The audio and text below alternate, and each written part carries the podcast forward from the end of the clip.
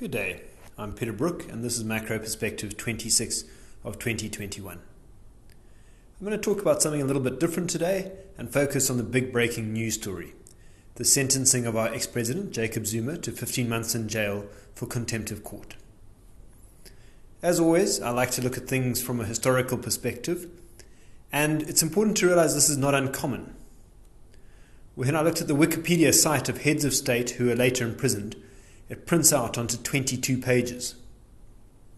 The good news for Mr. Zuma is that things have changed with the times. Many of the earlier examples were executed.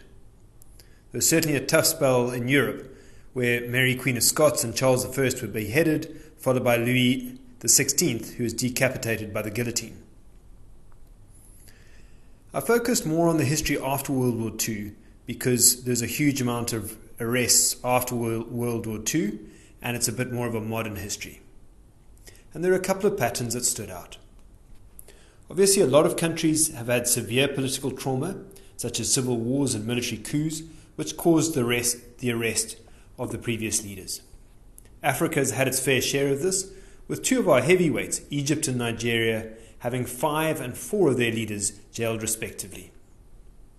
In the East, Kenya, despite some serious problems with corruption, stands out positively with no one needing prison cells. Latin America also has a long history of political turmoil and locking up its leaders. Brazil is perhaps the most interesting due to its similarity to South Africa in terms of income inequality and with a growing corruption problem. They have arrested two of their leaders, Lula and Michael Temer.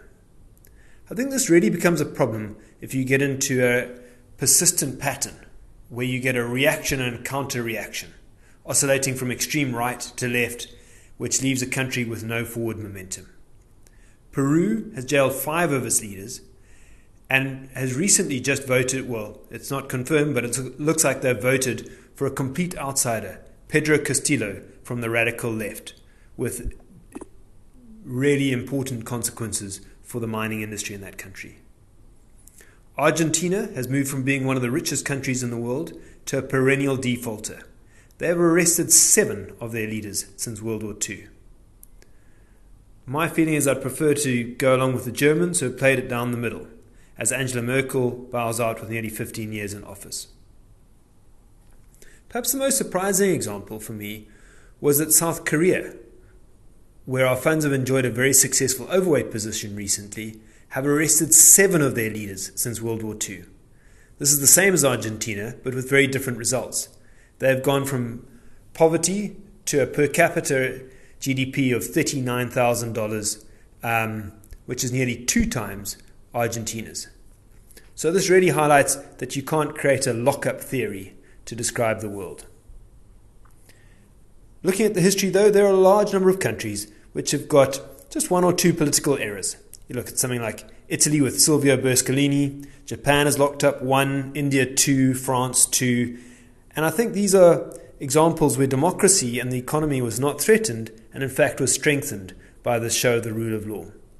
What is so interesting about our case is that Mr. Zuma has not been sentenced for corruption, but for contempt of court.